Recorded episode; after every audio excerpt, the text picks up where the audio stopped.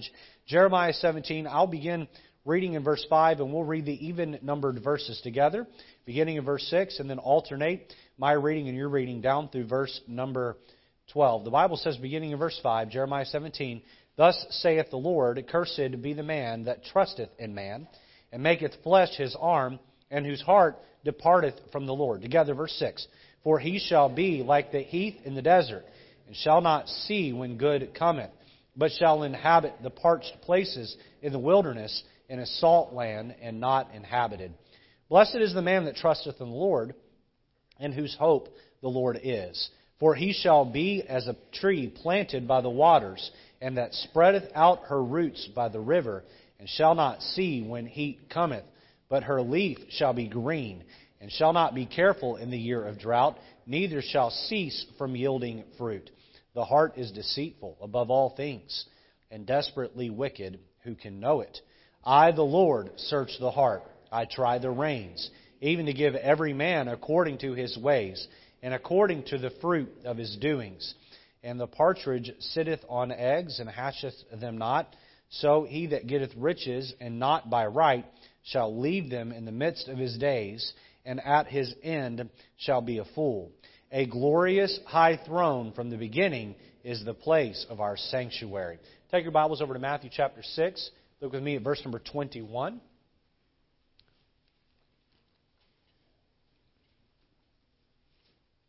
Matthew chapter 6. We're just going to read verse 21. We'll read this together. Okay, here we go. Ready? For where your treasure is, there will your heart be also.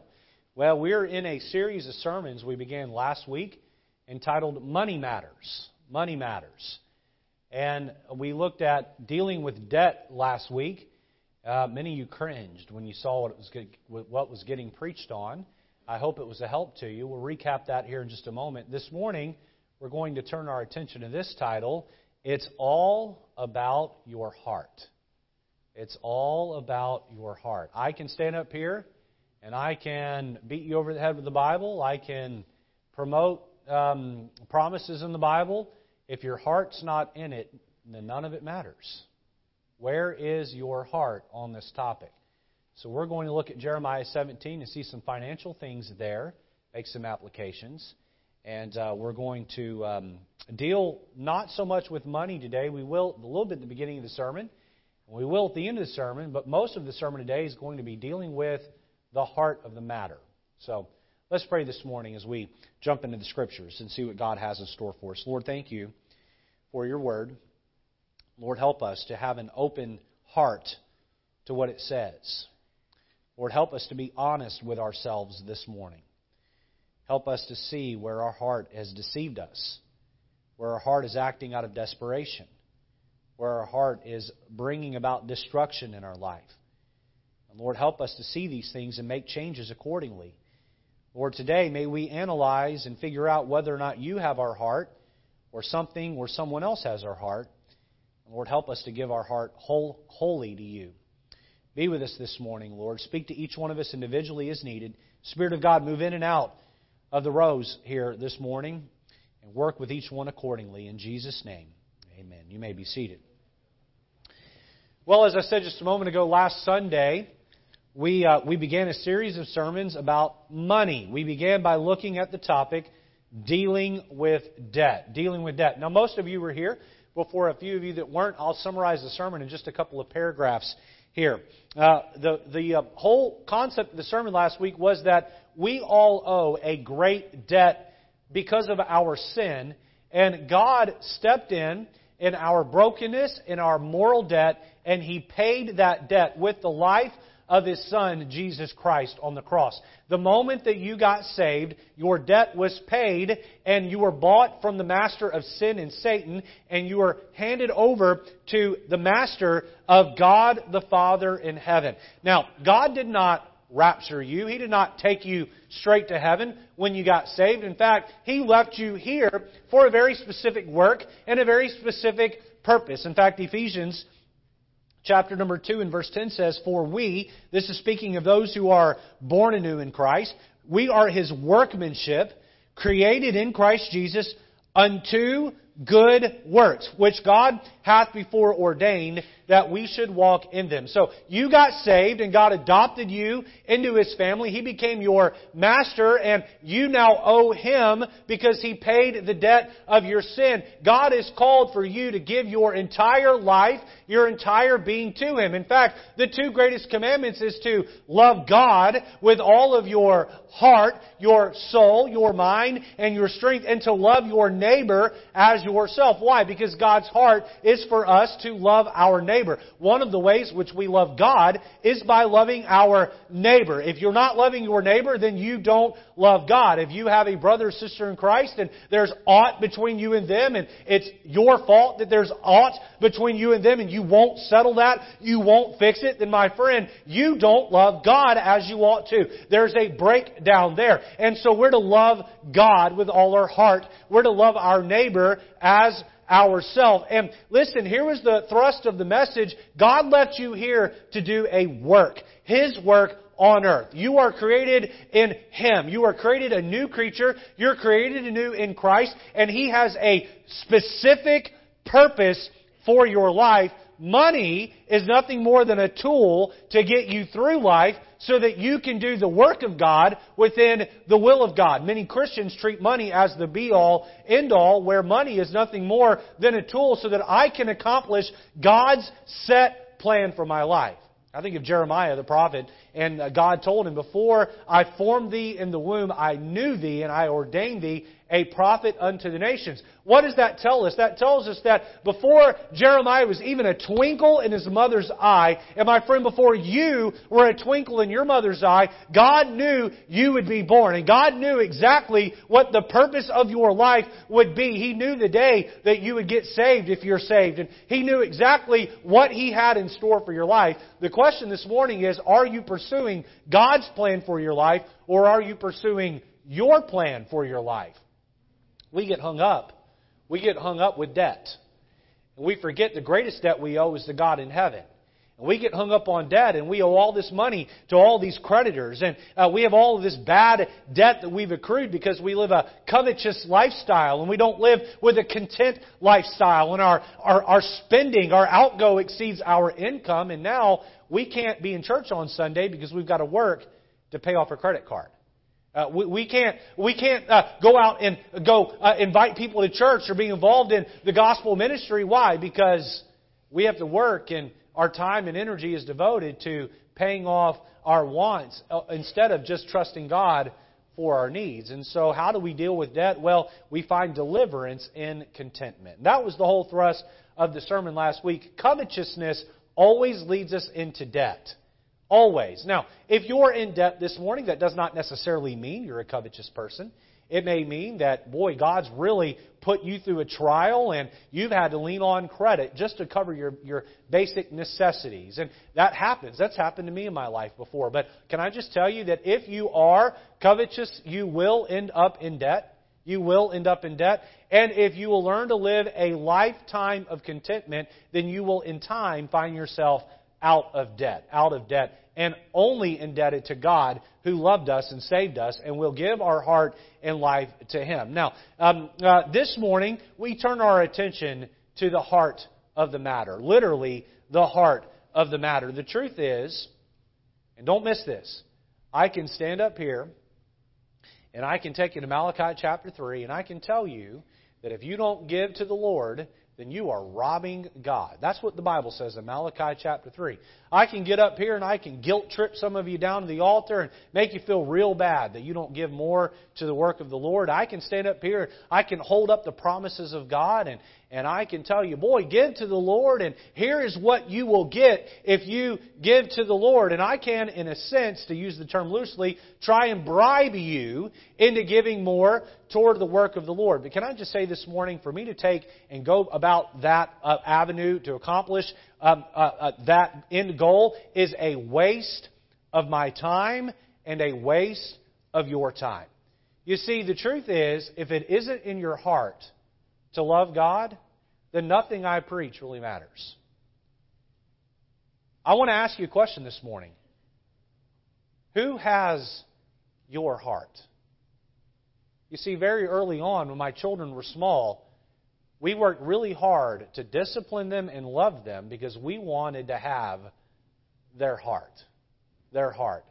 I don't want my children just to obey me because they feel threatened or they feel bribed. I want my children to obey me because they know I love them and they love me. Does God have your heart? Does God truly have your heart? Because if God has your heart, I won't need to preach a single sermon on giving ever.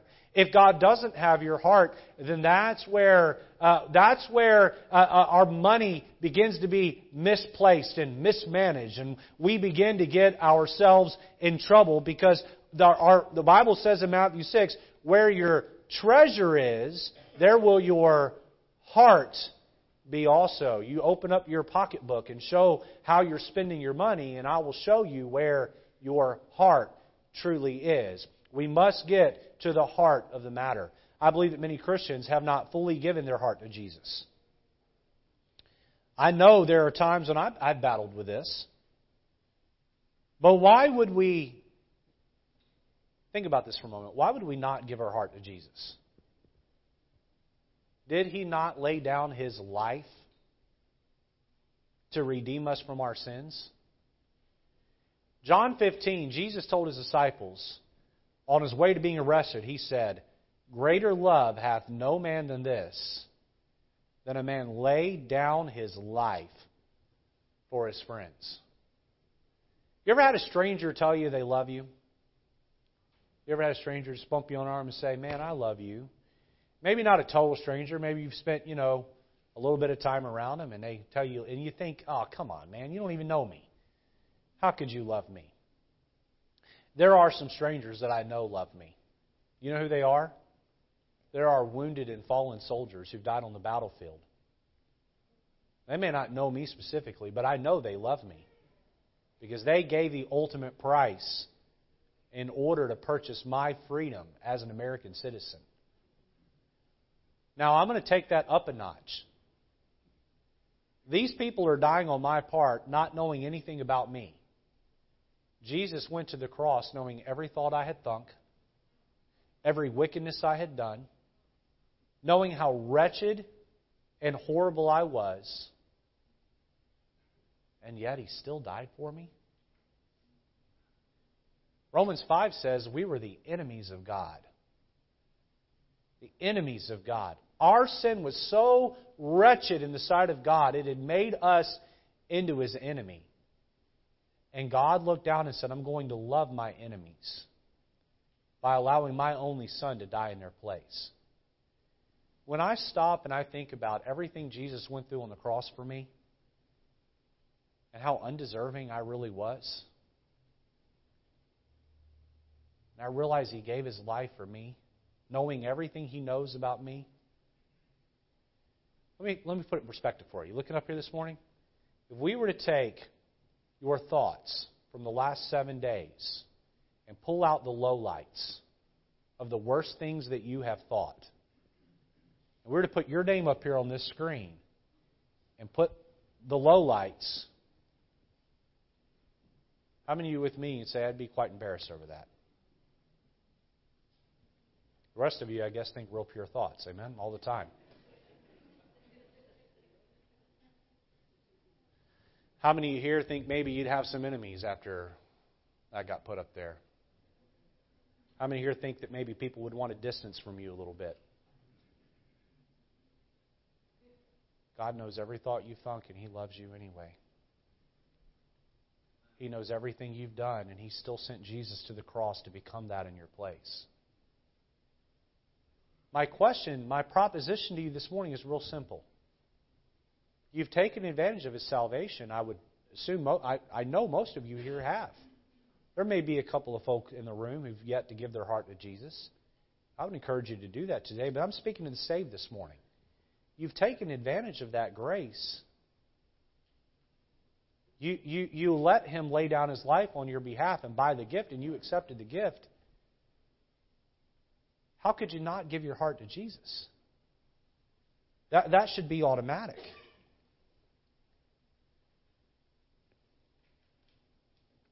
When a Christian gives his heart to Jesus, you don't need to tell that Christian to start doing this or stop doing that. You don't have to beat them over the head and say, quit listening to this music and quit wearing this and quit behaving this way. Because if their heart has been given to Jesus, well, they're really quick to be sensitive to the leading of the Lord. The question for you by way of introduction this morning is really simple Does Jesus have your heart? I mean, does he have all of it? Throughout the message this morning, I hope to be able to help you answer that question. Okay, let's look at three thoughts this morning out of Jeremiah 17. I hope you put a marker in Mark, Matthew 6 because we'll be back there at the end of the message. We're going to be in Jeremiah 17 and a few other places. We're going to look at three thoughts as we continue our series, Money Matters. And we look at this topic, it's all about your heart. Number one, point number one, the problem with your heart. The problem with your heart. Okay, let's look at the most famous verse in Jeremiah 17, the one that pastors quote all the time. Look at verse 9. The heart is deceitful above all things and desperately wicked.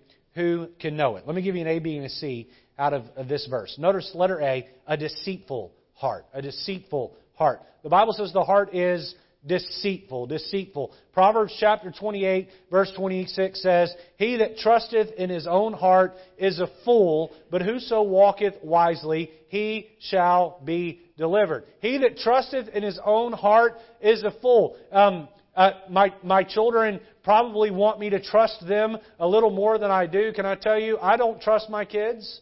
I don't trust them one iota because I know their heart is desperate and deceitful and wicked. You say, how do you, how can you be so certain that their hearts are that way? Because I know their mama and I know myself and I know uh, where they get their genetics from. Amen? I know that I'm a sinner and I know that they got the sin gene from me. You say, you don't trust your kids? Absolutely not. I don't even trust myself. Why? Because my heart is deceitful. Disney princess movies. What do they tell us? Follow your heart, and you'll live happily ever after. And there goes the prince and the princess riding out into the sunset, happily ever after. In the sequel, they get a divorce. Amen? That's dark, Pastor. That's dark. When does following your heart ever, ever, ever, ever end good? I can tell you, I've met a lot of people who live a YOLO lifestyle. You only live once. If it feels good, do it. Go out and have a great time. And uh, uh, boy, uh, just just uh, uh, live it up and, and have a great time. And you know what? Uh, I'm going to follow my heart. I'm going to follow my gut. What's my gut tell me to do? And my heart is deceitful. My heart lies to me. My heart gets me to lie to others for the advancement of my own self-promotion and my own advancement through life. My heart is deceitful. My heart um, uh, is filled with lies. It's filled with painting things in a way that are going to best advance my own causes. I cannot trust my heart because my heart, like your heart, is deceitful. It lies. Let her be noticed, a desperate heart, a desperate heart. Look with me at Jeremiah 17, verse number 9 again. The Bible says, The heart is deceitful above all things and desperately, desperately wicked. Who can know it? Our heart is desperate. Look back up at Jeremiah 17 and verse 5. The Bible says, Thus saith the Lord, Cursed be the man that trusteth in man, and maketh flesh his arm, and whose heart departeth from the Lord. Our heart is desperate. It's so desperate that instead of trusting in a God that we cannot see, instead of uh, trusting in a God uh, that is uh, uh, that would require faith and a strong faith in God for Him to carry me through. Instead, we turn to alliances. We turn to mankind to get us through. Uh, we, we trust in God to help, or rather in man to get us by. And the Bible says the reason why we do that is because our heart departs from the Lord and it turns to man. Why do we do that? Because when push comes to shove and things aren't falling into place the way we want them to, in the way that uh, we have it drawn up and designed, then we turn to man and we turn to our own abilities and our own alliances and our own friends in order to make it happen. We are desperate. We are desperate for acceptance.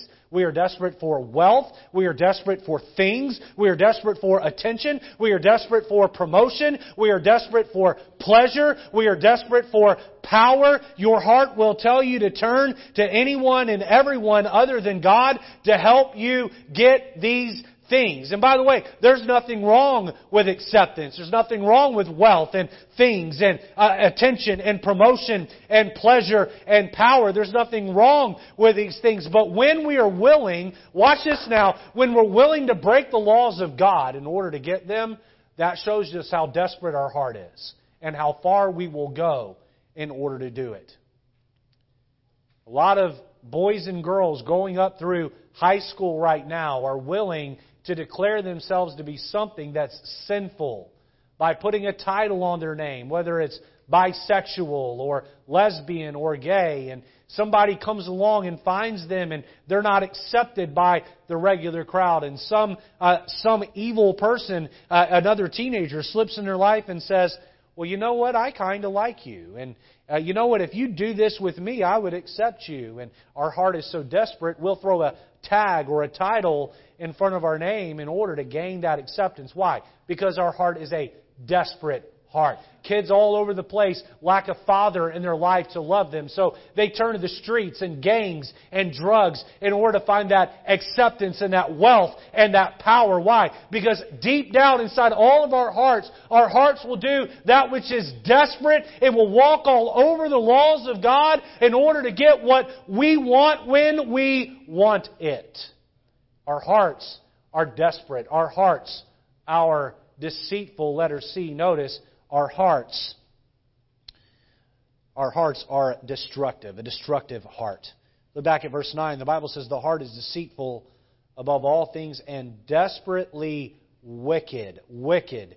Who can know it? Uh, what does wickedness lead to? Wickedness leads to destruction. Look at verse 6 of Jeremiah chapter 17. The Bible says, For he, speaking of the man that trusteth in man and not God, speaking of the man whose heart is departed from the Lord, speaking of the man who is self reliant on his own alliances, verse 6, For he shall be like the heath in the desert, and shall not see when good cometh, but shall inhabit the parched places in the wilderness, in a salt land, and not inhabited. What happens to the man who follows his heart? What happens to the woman who follows her heart to get what he or she so desires? What happens to the man who desperately walks all over the laws of God and commits wickedness to get what he pleases? In a word, destruction. Destruction. You're willing to walk all over the laws of God in order to get acceptance and wealth and all of those things, my friend, you're going to bring destruction in your life. Jeremiah says that the person, this person will be like the heath or a shriveled up barren juniper bush in the desert. Be like a tumbleweed blowing through the desert. Jeremiah says that the person who follows their heart will dwell in a parched, dry, barren place in the wilderness. Those who desperately and wickedly seek acceptance will, in the long run, find loneliness. Those who desperately and wickedly seek wealth will, in the long run, find poverty. Those who desperately and wickedly seek happiness through things will, in the long run, find misery. Those who desperately and wickedly seek attention uh, in the long run will find neglect. Those who desperately and wickedly seek promotion will in the long run find abasement and abandonment. Those who desperately and wickedly seek pleasure will in the long run find sorrow of heart. Those who desperately and wickedly seek power uh, in the long run will find brokenness and uh, those who uh, uh, those who and, and brokenness and death. James one tells us that lust brings sin, and that sin brings death. Now watch this. Watch this this morning. When God saved me, He saved me from a life of brokenness, and He gave me liberty found through grace in Jesus Christ. Can I tell you, most Christians abuse liberty and abuse grace. God has given me this grace and I can go live how I want and you know what? I call the shots and God's grace will keep me from having God's wrath rain down on me. You're walking and trampling all over God's grace. Grace does not give me freedom to go live the way I want. Grace gives me freedom from the bondage of sin. Grace provides me freedom in Christ so that I can live within the liberty of Christ and know the blessings of Christ.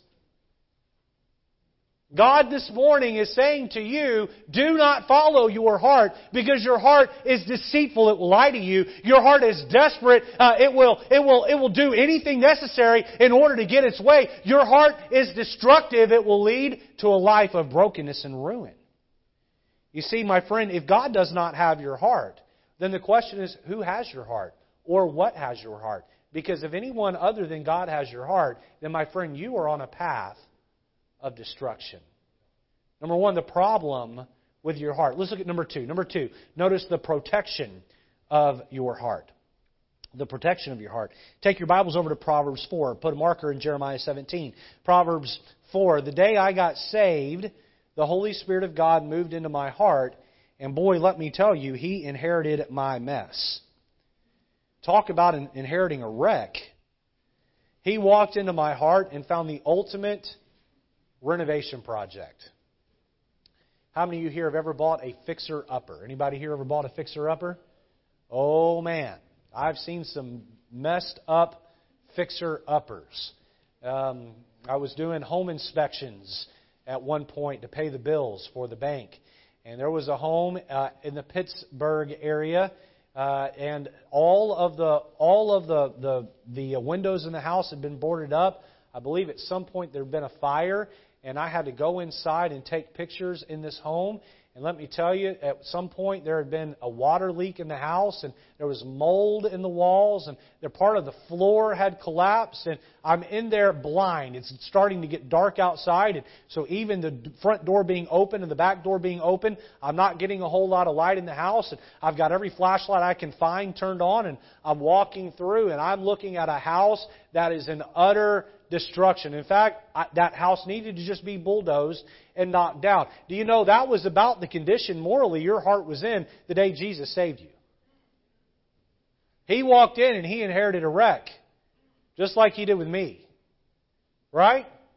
And the Holy Spirit moved into a total disaster area. That term disaster area. I got that from my mom. She'd walk into my bedroom and say, this room is a disaster area. And I thought, what is a disaster area? I still don't really know what a disaster area is, other than the area was just a total disaster. Is that a like you know a, a war term of a you know an area that's been bombed? I don't know. I guess my room looked like a bomb had gone off. How many the day you got saved it looked like a bomb had gone off in your heart? There was all kinds of sin and baggage and and problems. The Holy Spirit of God moves in, and you know what? He begins to say about your heart, he says, hey, that right there, it's got to go. Hey, that right there, it's got to go. Hey, you know, um, th- those shows on TV that you're watching, boy, that's just like sewage pouring into your heart. Maybe, uh, maybe not watch that anymore. And then God comes along and He says, you know, that music that glorifies sex, self, and sin, you shouldn't be listening to that either. It's not promoting me and my name. You know, let's get that out. And you know what really the key to the Christian life is? Watch this now.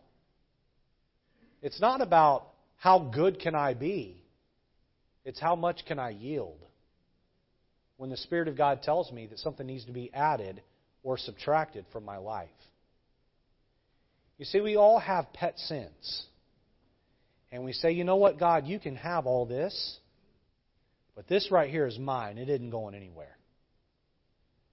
And the Spirit of God says, okay.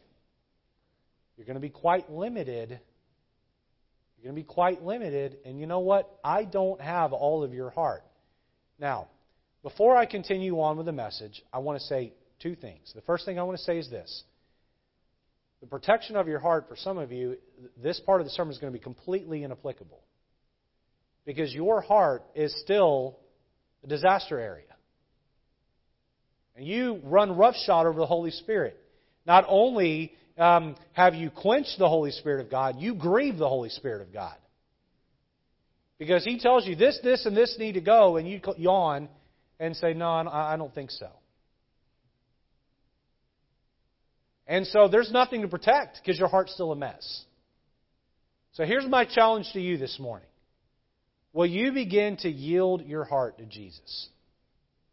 If the Holy Spirit has moved in and taken up residence and He's beginning to identify things that need to change, He's earned the right to tell you to change those things. I'm thankful you showed up to church today, but my friend, it's more, way more than just coming to church once a week. You see, James 1 tells us we're to be doers of the word and not hearers only. Watch this. It says, deceiving your own selves. Where's that deception? Well, I went into church, I punched my spiritual time clock, I did my, you know, hour and change, and I'm going to go home and you know what, I'm good. I'm good till next week. You are deceiving yourself because you go and you go through the motions of being a good Christian, but you're not living practically what the Bible says. We okay this morning? Everybody okay this morning? So my challenge to you is begin to make the changes that God's telling you to make. But how about for those of you here where you've made some progress? Are you protecting the progress that you've made? Let me give you an A, B, and a C here. First of all, look at Proverbs 4, verse 23. The Bible says, Keep thy heart with all diligence, for out of it are the issues of life. Letter A, notice your fence. Your fence. Look back at 23. Keep. That word keep means to guard or to put a fence around. Um, if I lived in a rough part of town and I had bad guys walking all around my house and I had the capacity to put a fence up with barbed wire on the top or security measures on it, I would be foolish not to do that. If I don't want criminals sitting on my front porch, then I should put a fence up to move the criminals away from my front yard, my front door. And you know what, Christian? It's wise for you to put a fence up around your heart and to keep sin from being right at the front door of your heart, constantly pushing and pressing on your heart. Now, um, I, I think that Christians need to put some biblical fence posts down in order to protect their heart. What is a biblical fence post? It is a Bible principle. It's the Bible taken off of the pages of Scripture and put into practical action in your heart and life. Let me give you an example here. I will not ride alone in a car with a woman who isn't my wife. Will not do it. Some people roll their eyes and say, Oh, Pastor, oh, brother. Right? Mike Pence was made fun of because he wouldn't have dinner alone with a woman that wasn't his wife. Right? But Mike Pence has been married happily for decades. You know what? Mike Pence hasn't been married uh, happily for decades by accident. He's got some biblical fence posts in his life that are protecting his marriage. Right? You can roll your eyes at fence posts, but fence posts put a fence around our heart and keep us safe. Pastor, why won't you ride alone with a woman in a car that isn't your wife? Because the Bible says, Thou shalt not commit adultery. Watch this. If I'm never alone with a woman that's not my wife, then I can't commit adultery. You all with me this morning? It's pretty hard to commit adultery if I'm never alone with a woman that isn't my wife. And so, um, you know, I'm, I'm careful about that. I'm very careful. I'm stringent on that. That's a hard, fast rule that no matter how inconvenient, I will not break it. I put a camera in my office so that if a woman comes in to see me, no matter who it is, there are plenty of people that have access to glare down through that camera and see exactly what's going on in Pastor Lejeun's office. I will not be alone with a woman that's not my wife. Hence, I will not commit adultery. That's a biblical fence post I put down in my heart a long time ago, and that principle makes all the decisions for me. Here's another one. Here's a um, biblical truth. Okay, we're talking about money. All right, Romans 13, verse 8. Owe no man anything. That's not my words, that's God's word. Amen? Owe no man anything. What's the fence post? Watch this. Never buy a want on credit. Don't do it. Don't buy want on credit. And by the way, learn how to define the difference between needs and wants. You may want a Big Mac from McDonald's. You don't need a Big Mac from McDonald's. And you definitely don't need Uber Eats to deliver it. Amen? Because that drives the price up like double, does it not? Amen? You say, oh, I just have to have. I love when my kids say that. I have to have. I say, Really? You have to have it. Um, no, you want it. You want it. Don't buy it on credit. If it's not something you absolutely need, don't buy it on credit. Oh, no man anything. You say, we have to have two vehicles. Do you really have to have two vehicles? Or is it just about what's convenient?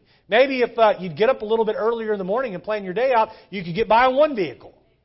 Oh, Pastor, please don't go there. But Pastor, I, I need a Mercedes. No. Drive a clunker, right? That's functional.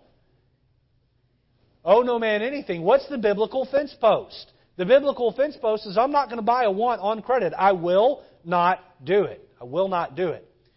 Here's another one. We're talking about keeping our heart with all diligence. The biblical truth is honor the Lord with thy substance and with the first fruit of all thy increase. What's that mean? The biblical fence post is this. When I am paid or I get money, I get gain, I'm going to set aside for the Lord first on payday before, uh, uh, before paying or spending any other money. I'm not going to pay my bills and then see what I have left for the Lord. The Lord says, Proverbs 3 9, honor the Lord with thy substance and with the first fruits of all thine increase. By the way, verse 10 offers us a promise. So shalt thy uh, barns be filled with plenty, and thy presses shall burst out with new wine. What's that mean? You give the Lord what's His first, and God will make sure that you have an abundance uh, to take care of yourself. Uh, and so, what's the biblical fence post? If I've got bills to pay, and I can't get all my bills paid, I'm going to give the Lord what's His first, and then I'm going to figure out how to pay the bills second. I think of the story of Elisha in the Old Testament where the woman had lost her husband and she had no way of making income for herself, and she came to the prophet and said, My, my husband was a man of God, and he died, and I have no way to take care of myself. And Elisha said, and she said, I owe all these debts. Elisha said, uh, Go gather all the pots that you can and get that little cruse of oil, and I want you to take that little cruse of oil, and I want you to begin to pour it in the pot. And you know what? What? God took that little cruse of oil and He filled every pot she had, and she was able to sell those pots and take the money and pay off all of her debts and have enough to take care of herself for the rest of her life. You know why? She gave the Lord what was His first, and then God took care of her. Now, I don't just stand up here this morning saying this without experience. There have been times where I didn't know how I was going to pay all the bills. But on Sunday, we dropped our offering in the plate, and you know what? Magically, God paid our bills. It's not happened once, it's happened over and over and over again. We're going to keep our heart with all diligence. There's got to be some biblical fence posts down. It would be a healthy exercise for you to go through the Bible and take the truths off of the pages of the Bible and implement those as fence posts in your life and wrap your heart in a fence. And when you make changes for the Lord, uh, be very careful to make sure you've constructed a fence to protect or guard or keep your heart. Letter B, notice your focus. Your focus. Look back with me at Proverbs 4, verse 23. The Bible says, Keep thy heart with all diligence. With all diligence. For out of it are the issues of life. That means put the guard dogs out there and have them bark at every intruder that gets near the fence post.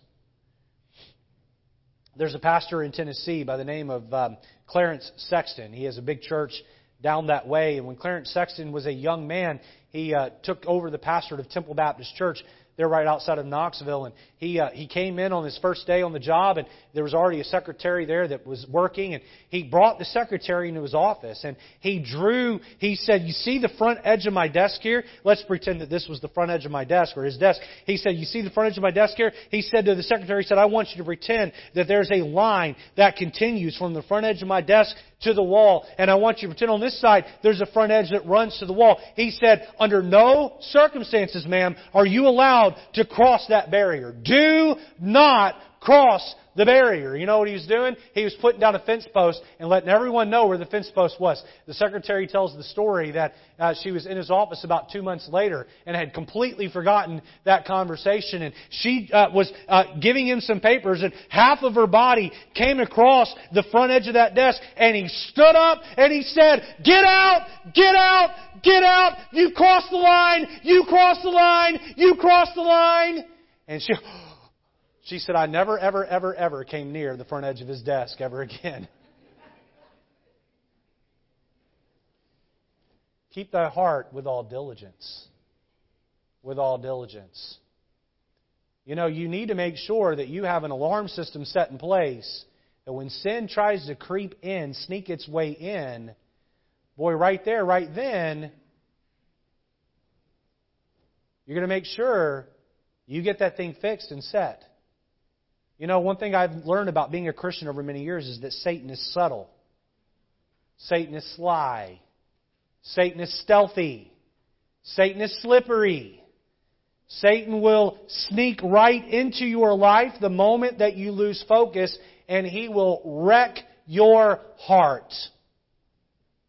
I think about what Paul told the church of Galatia in Galatians 5 7, the churches in the region of Galatia, in Galatians 5 7, he said, Ye did run well. Who did hinder you? That you should not obey the truth. Many of you here this morning, you have some repairing to your fence to do.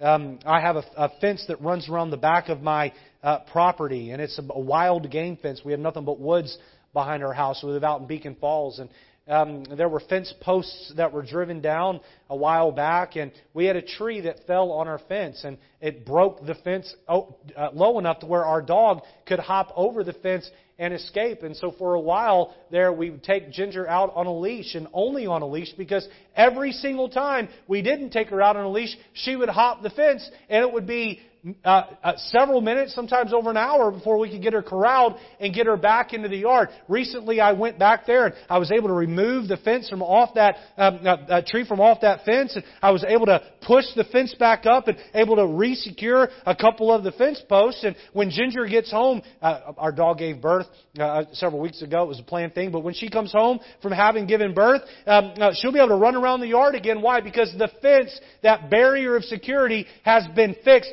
Some of you this morning, you have some mending of some spiritual fences in your life to do because you have sin flowing in your heart through those fences because you've lost focus. Are you protecting your heart this morning?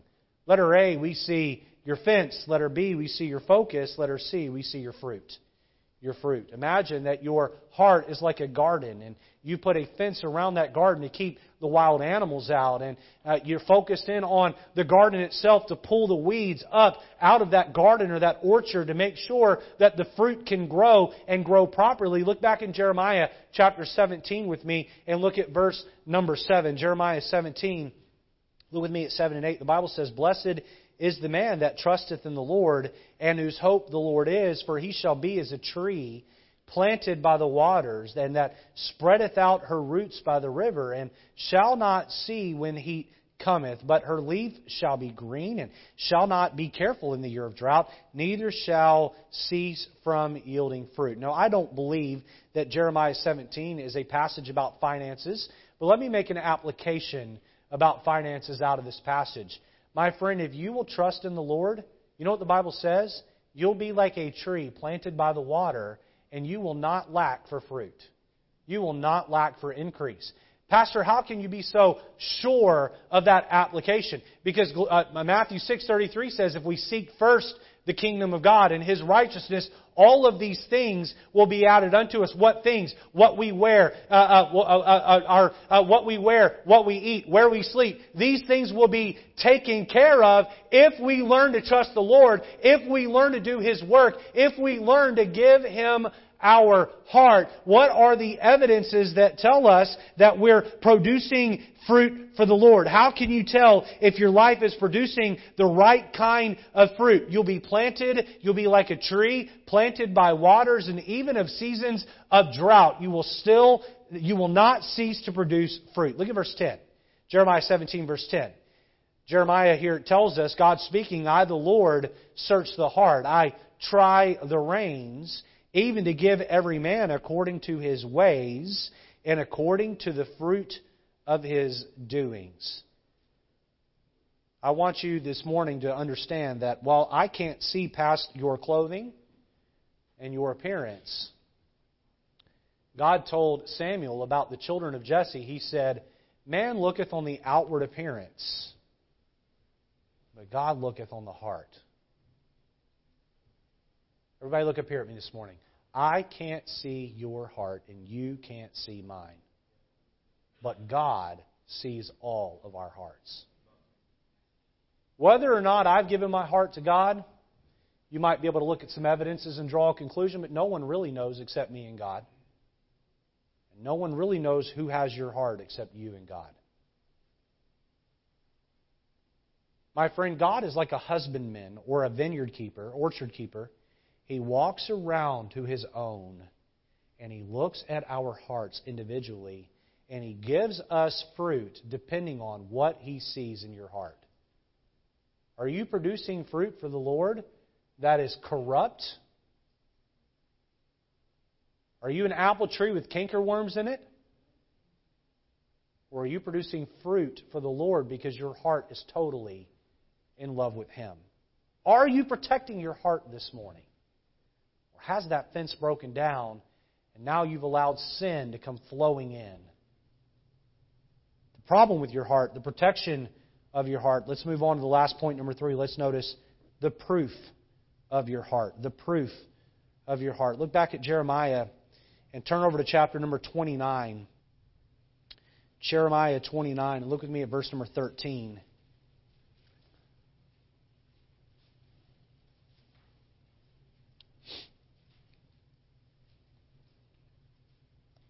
The Bible says there, and ye shall seek me and find me.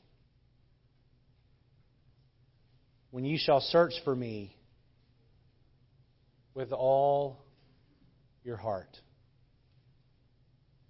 You ever prayed a half hearted prayer? You prayed and, you know, the next day you forgot that you were going to pray for a week.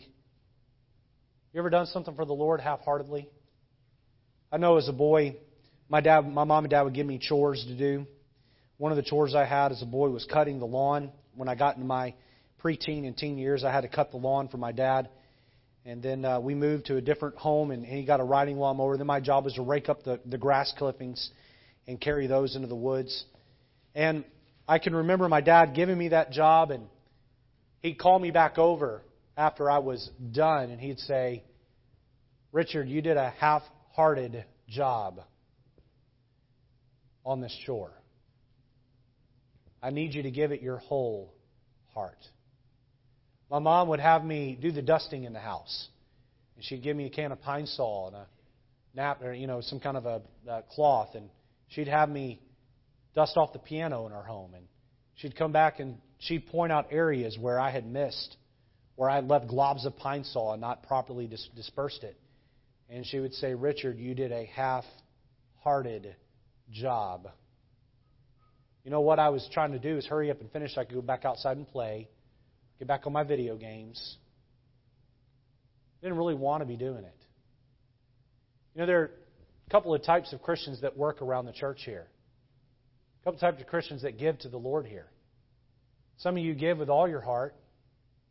Some of you give half-heartedly. The Bible says in James that a double-minded man, James 1, a double-minded man is unstable in all his ways. Why? Because we're doing things for the Lord that's half-hearted. Half hearted. Now, David is credited for being a man that sought after God's whole heart. Much of the book of Psalm is David crying out to know the heart of God more. David would be successful in his spiritual life because he gave his heart to the Lord. Again, I want to ask each of you this morning have you given your heart to Jesus? Does He have your whole heart? Let me give you some gauges this morning to tell how much of your heart the Lord has.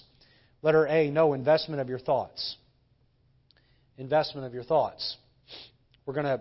Uh, um, I'm going to read some scripture for you this morning. You're welcome to try to keep up if you'd like. The references are on the back of the bulletin, and and you can kind of follow along with me there. Um, what do you think about? What do you think about? Wouldn't it be great if we could take all of our thoughts and put them on paper and assign and, and categorize them and then put a percentage of categorically what we think about? Wouldn't that be great? Know how much I think about God and, and the Lord and how much I think about, you know, entertainment, how much I think about work, how much I think about my family, uh, how much I think about uh, sin and sinful things. Wouldn't it be great if we could kind of get that in a data pie, pie chart or, or on a bar graph and then we could work on that? What do you think about this morning? Solomon said in Proverbs 23 7, he said, For as he thinketh in his heart, so is he. As he thinketh in his heart, so is he. You show me what you think about, I'll show you who you are.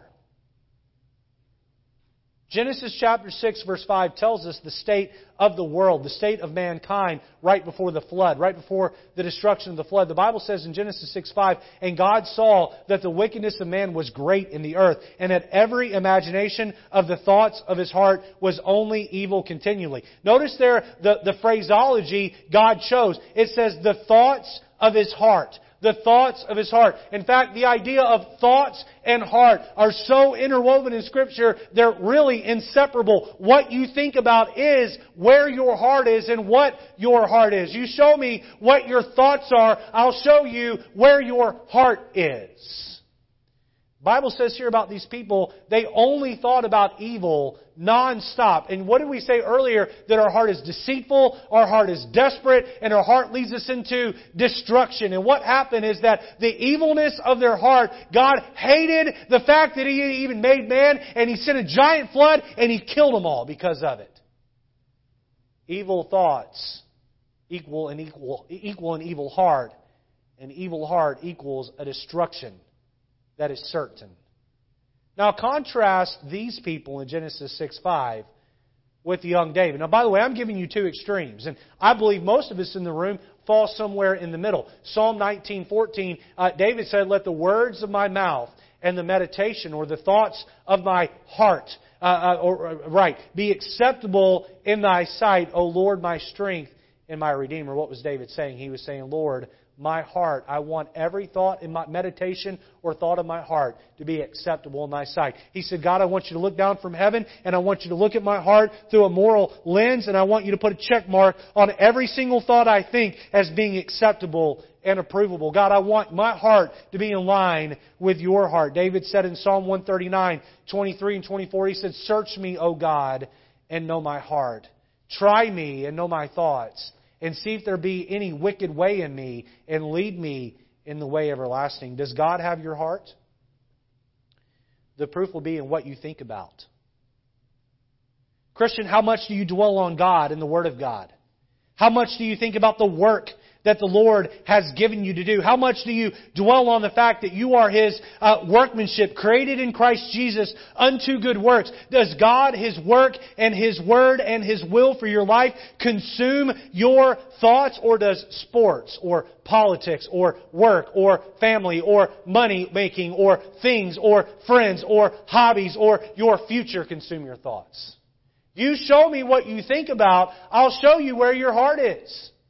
You see, for many of you here today, you came in and you sat down in church, and what you have going on is you have things that are secular and things that don't belong to the Lord. Uh, they're pushing their way up and through, and you have to push out these things that don't please the Lord and focus in on the preaching. But my friend, the goal is for you to grow to the place that while you're at work, focusing on the task at work, you have thoughts of God that are pushing up and creeping through. While you're with your family and you're spending time with your family, you just have to say to your wife or say to your children or say to your friends around you, hey, time out. You see God in this area? You see this, how He's working? And why? Because God is seeping in and seeping through your family time. You see, when you're out and uh, you're doing a, a, a, a, chore or you're doing a hobby, maybe you're out fishing or hunting or uh, shopping, whatever it is, you're looking for God in everything and you're looking to do His work and His will and His Word. You see, when you are at work, you think about being at church and working, doing the work of God that you have assigned here at the church through the ministry of the church, investment of your thoughts. What has the preeminence of your thought life. I want to be clear. There's nothing wrong about thinking about making money. There's nothing wrong about thinking about your family. There's nothing wrong about thinking about your friends and hobbies and all of the things, work, all of the things I mentioned. But what has the preeminence of your thought life? Better be investment of your time. How can you tell if God has your heart? Well, is God the number one thing you think about? Is His Word the number one thing you, thing, thing you think about? Is His will and His work for your life the number one thing you think about? How about your time? How do you invest your time. Uh, turn over to Ephesians chapter 5 with me in your Bibles. Ephesians 5. While you're turning there, I'm going to read for you uh, some verses out of the end of James 4. James 4 says, Go to now, uh, ye that say, Today or tomorrow we will go into such a city and continue there a year and buy and sell and get gain. Whereas you know not what shall be on the morrow. For what is your life? It is even the vapor that appeareth for a little time and then vanisheth away. For that ye ought to say, if the Lord will, we shall live and do this or that. What's James telling these folks here? He's saying, some of you look for money making opportunities. It's, let's go to this town to make some money, and let's go to this town to make some money, and let's go to this town to make some money, and you have your whole calendar planned around making money. And God says through James to the church in Jerusalem, He says, your thinking is wicked. He said, You ought to say, Lord, is it your will for me to go here? And Lord, is it your will for me to go there? And Lord, how would you have me spend my time? Look at Ephesians 5. Look at verse 15. The Bible says, See then that ye walk circumspectly, or that ye walk carefully, not as fools, but as wise. Can we read verse 16 together? Everybody there? Look at Ephesians 5 with me. Look at verse 16. Let's read this verse out loud. Ready? Here we go. Redeeming the time because the days are evil. How are you investing your time? Verse 17 says, Wherefore, be ye not unwise, but understanding what the will of the Lord is. You know what verse 17 says? It says, You need to figure out what purpose God has for your life here on earth, and you need to spend every waking moment that you have available redeeming the time and fighting against evil. Boy, we have time for all kinds of things, but we don't have time for God and His Word and His work. Is your time given to walking with the Lord, or are you too busy? Is your time given to the work of the Lord? Are you redeeming the time? Are you understanding what God's will is specifically for you within His work? If you are uh, always too busy to go to church, if you are always too busy to help in the nursery, if you're too busy to hand out a gospel tract, if you're too busy to pray for our missionaries, if you're too busy to reach out to a fellow church member who is hurting, then God does not have your heart. Pastor, how do I know whether or not God has my heart? How are you spending your thought time? How are you spending your time. Letter C, investment of your talents. Investment of your talents. We'll finish out the sermon this morning in Matthew and Mark. Turn over to Matthew chapter number 6, where we began this morning. Matthew 6. And I want us to look at a, a, word that gets brushed right over generally when we read verse 24. A lot of focus gets put on serving and God and mammon and uh, an ultimatum being given. I want to point out a word that gets brushed over quite a bit. Look at Matthew 6 and look at verse 24. I want everybody there. Everybody has a Bible. Please uh, take a moment and turn over there. I want us to see this together. All right. I want you to, when I get to them, I want you to read the third and fourth word of the verse with me. Ready? Here we go. No man can serve. Ready? Some of you can't count. Okay? Third and fourth word of the verse. Ready? Here we go. No man can serve two masters. You can't serve two masters. You're either serving God or you're serving everything, anything, anything and everything other than God. You're either building, you're either serving your own agenda and your own kingdom, or you're serving God's kingdom and God's agenda. No man can serve two masters. Every single person in this room, whether you are special needs, you've been labeled educably slow, or you have an IQ that's through the ceiling and everything in between. Every single person in this room, you have a God given talent. And the truth is, you have God given gifts if you're saved. Are you using these talents for God? Or are you using these talents to grow your own wealth and grow your own cause and grow your own fill in the blank? There's nothing wrong with making money. There's nothing wrong with having uh, wealth. There's nothing wrong with having uh, nice things. There's nothing wrong with living in a nice home. There's nothing wrong with using your talents to get these things. But what has the preeminence in your heart? You see, oftentimes we're busy chasing uh, uh, some pipe dream, some goal, some empty vanity with our talents while the work of God goes unleft and undone. Investment of your talents You show me where you are investing your talents, I will show you where your heart is. Letter D, and lastly, notice an investment of your treasures. Investment of your treasures.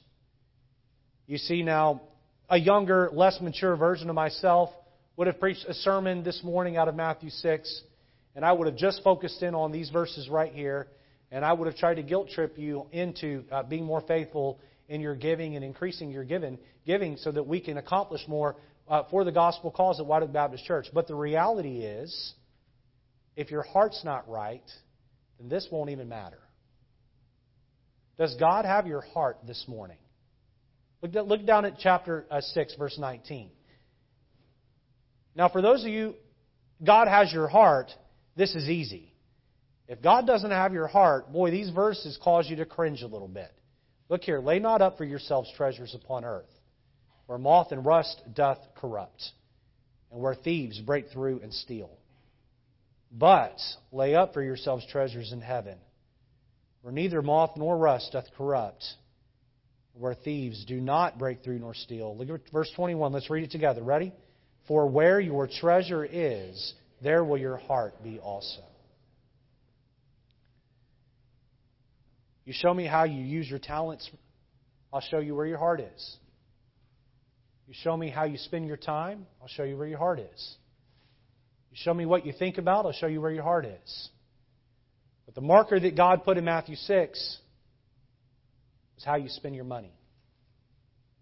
You show me how you spend your money, God says, I'll show you where your heart is. Turn over to Mark chapter 12. We'll finish the sermon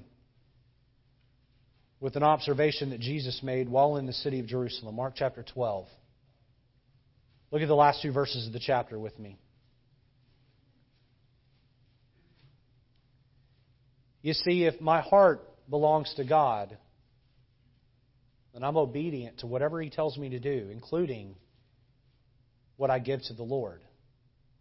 Look at Mark 12:42. The Bible says, And there came a certain poor widow, and she threw in two mites, which make a farthing. That's less than a penny in today's terms. And he called unto him his disciples, and said unto them, Verily I say unto you that this poor widow hath cast more in than all they which have cast into the treasury. I want you to imagine that you have rich folk who walk up and in their abundance they put in a hundred dollar bill or several hundred dollar bills. They do it in a way that's flashy, gaudy, ostentatious, in a way that draws eyeballs. They're putting money into the treasury. This poor widow who had hardly anything, she reaches into her little purse and she takes out two mites, again, less than a penny, and she very humbly drops those in the collection box. And she turns around unnoticed and walks away. But the truth is, while no one else noticed, what she gave, Jesus noticed. Now, let me ask this question this morning, and I'll be done. What makes her offering different than those who gave a lot? You see, the widow woman gave from her heart. Everyone else gave from their abundance.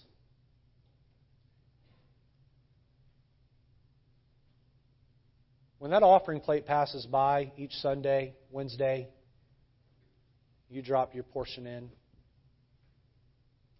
Are you giving out of what's convenient? Or are you giving from a heart that is devoted and loves the Lord? When you show up here at White Oak Baptist Church and you get involved in the work of the Lord, are you doing it with your heart or are you doing it out of a sense of obligation and duty?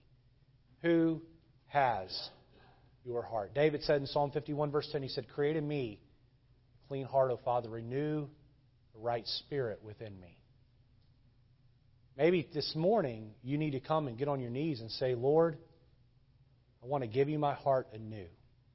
I want to rededicate my heart to your cause. Let's have our heads bowed and eyes closed this morning. I thank you for your attention. I know this has not been the easiest sermon for everyone to listen to, but I believe it's been a very needed sermon. Your heart is deceitful, it's desperate, it's destructive. God's called you to let the Holy Spirit make those changes. You're to put the fence up. You're to focus. You're to bear that fruit. You're to invest your thoughts. You're to invest your time. You're to invest your talents. You're to invest your treasures in the work of the Lord.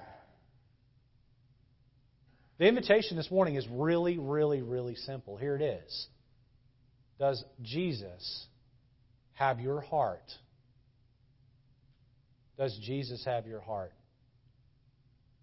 Only you and God really know that. Or are you busy pursuing things that just really don't matter in the grand scheme of things? How many here this morning would say, Pastor Lejeune, the message this morning, I can see that my heart is divided. God does not have all of my heart the way He ought to. Listen, that's a mature Christian that, uh, that can raise their hand to this question. It's an honest Christian that can raise their hand to this question. But how many of you would say, Pastor, the Lord does not have all of my heart? My heart is divided. But I sure do want to give Him my heart. If that's you, as you just slip up your hand right where you are, be honest. Be, only God knows. Only you and God know. Will you be honest with the Lord this morning? Does God have all of your heart? Lord, I pray this morning that you would work in our hearts. Convict us. Help us to stop white knuckling things in our heart that need to go. Lord, may we lay our all on the altar. May we give it all to you. Lord, help our thoughts, our time, our talents, and our treasure to be given over to the work that you've created us to do in Christ Jesus.